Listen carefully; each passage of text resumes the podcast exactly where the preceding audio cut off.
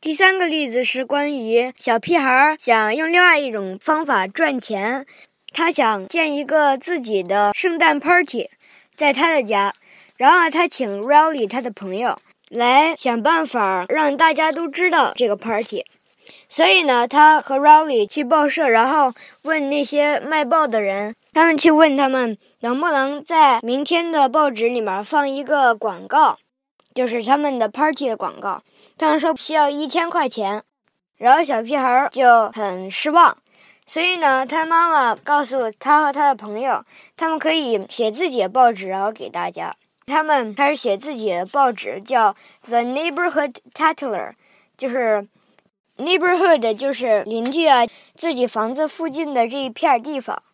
Tattler 呢，就是在学校的一个词儿，小孩儿什么东西都告诉老师。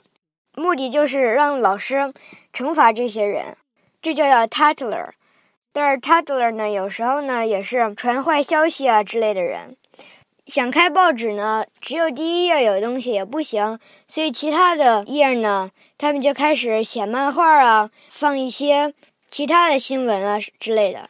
但是呢，他们俩又没有记者，所以呢，他朋友 Riley 就去找新闻。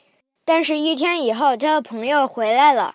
他只有一些很傻的新闻，但是他觉得很好。比如说，他写谁谁谁叉叉的小猫今天在前院玩啊，然后呢，他开始追蝴蝶呀，然后呢，他就跑了呀，跑到草丛里面啊，追老鼠啊，吃老鼠啊，然后呢，他又进去了。然而，他们俩也把这个故事放上去了，然后呢，他们就开始找广告，最后他们终于写完了报纸。但是呢，没人想买，所以呢，他免费送给大家。然后呢，他开始在学校送给大家。但是呢，校长说他不能呃随便这样给报纸，所以呢，他们没法让大家知道有 party 了。所以呢，他们开始放一些海报，说是在哪儿哪儿有一个 party，然后呢有食物呀，有炸鸡腿呀，有汉堡啊，然后呢有电子游戏啊什么的。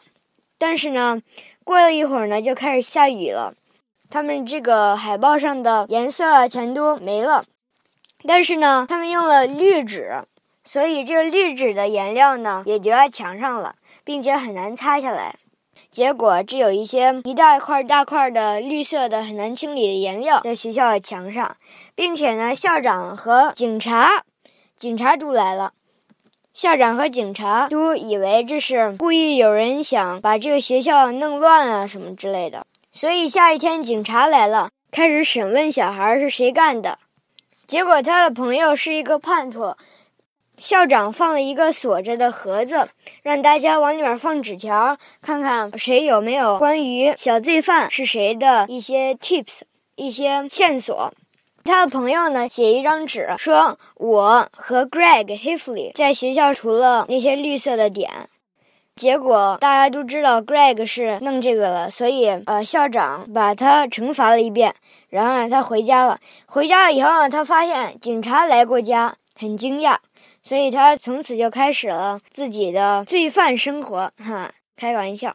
所以这就是为什么我喜欢《小屁孩日记》这本书，因为它里面有好多这种好玩的、惊险的小故事。